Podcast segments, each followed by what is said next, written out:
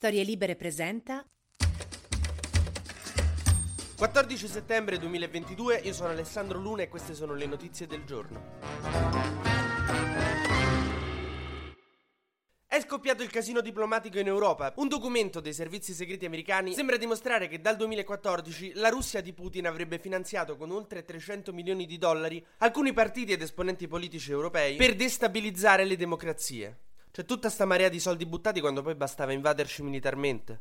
Non sappiamo ancora quali sono i paesi e i partiti coinvolti, ma qualche sospettuccio qualcuno ce l'ha. Ieri sera, appena uscita questa notizia, Salvini ha fatto uscire un comunicato in cui diceva minaccio querela, eh? Che nessuno aveva ancora detto niente, però buono a sapersi. Cioè, mo ho capito perché Salvini è contro la droga, perché se ce l'avesse tipo lo scioccherebbero subito. Cioè, appena la compra va da un poliziotto e dice guardi io non c'ho niente addosso, eh. L'altro partito antisgammo è Fratelli d'Italia. Ieri Crosetto, che è uno degli uomini più vicini a Meloni, ha pubblicato un tweet in cui diceva dateci i nomi di chi ha preso i soldi, alto tradimento, e dopo poco l'ha cancellato.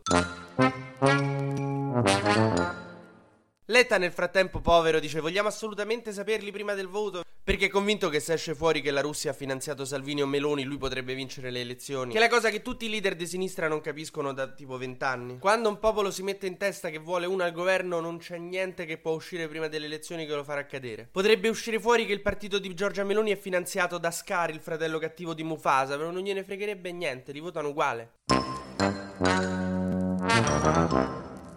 Il premier Mario Draghi, appena saputo questa cosa, ha iniziato a chiedere agli americani: ditemi chi è, ditemi chi è, dimostrando veramente zero senso dell'attesa. Cioè, se una cosa bomba te la piazzano a fine stagione, perché deve essere a fine stagione per trenarti in quella dopo, non la puoi sapere a metà. Comunque, a onor del vero, può anche essere che non c'entri nessuno dei grandi partiti italiani. Magari Putin finanziava dei piccoli partitini assurdi sperando che crescessero.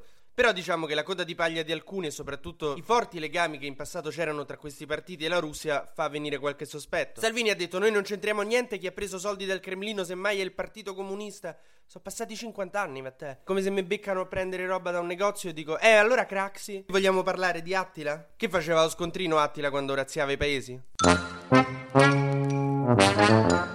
Passando ad altre notizie che comunque sono sempre legate a Putin, la Commissione europea ha approvato il piano per tagliare i consumi di elettricità. Si tratterebbe di abbassare del 5% l'uso di energia nelle ore di punta. La destra già protesta e dice bisogna abbassare i prezzi, non staccare la luce. Mentre il PD, da partito di sinistra, si prende carico delle istanze della gente e fa notare che con questi tagli all'energia migliaia di lavoratori rischierebbero di non poter ricaricare l'ICOS in pausa da lavoro. Letta sta andando avanti con questa campagna elettorale praticamente da solo. Mi sembra un po' mia madre che a un certo punto si incazza e fa: Ah, qua faccio tutto io e nessuno alza mai un dito per aiutare. Le base hanno ragione entrambi. Nel frattempo, Letta ha diffuso ai suoi candidati sul territorio un pamphlet con alcuni temi, alcune proposte, alcune risposte, alcune frasi che funzionano abbastanza. Come per esempio: Guardi che se vota la destra poi vince la destra. Da dire un po' alle persone per convincerle. Mentre tra pochi giorni torna a Pontida il grande festival della Lega, praticamente una coacella di chi è convinto che gli immigrati vogliono rubare il Po per portarlo in Kenya. Chiudiamo al volo sull'Ucraina, dove nei territori liberati, sorpresa sorpresa, abbiamo scoperto che i russi torturavano la gente. Il che mi fa sempre ricordare con piacere quelli che dicevano: Ma no, ma consegniamo l'Ucraina alla Russia, così finiscono le atrocità.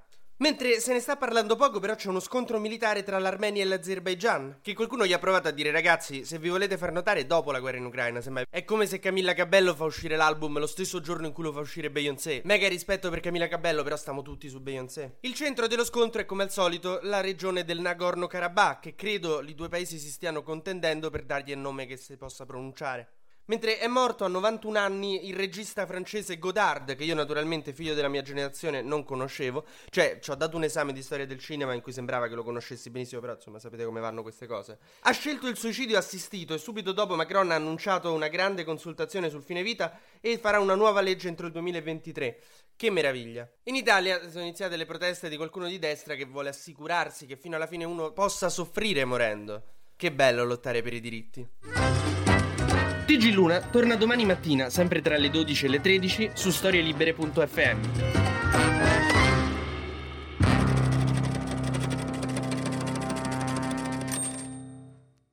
Una produzione storielibere.fm di Gianandrea Cerone e Rossana De Michele. Coordinamento editoriale Guido Guenci.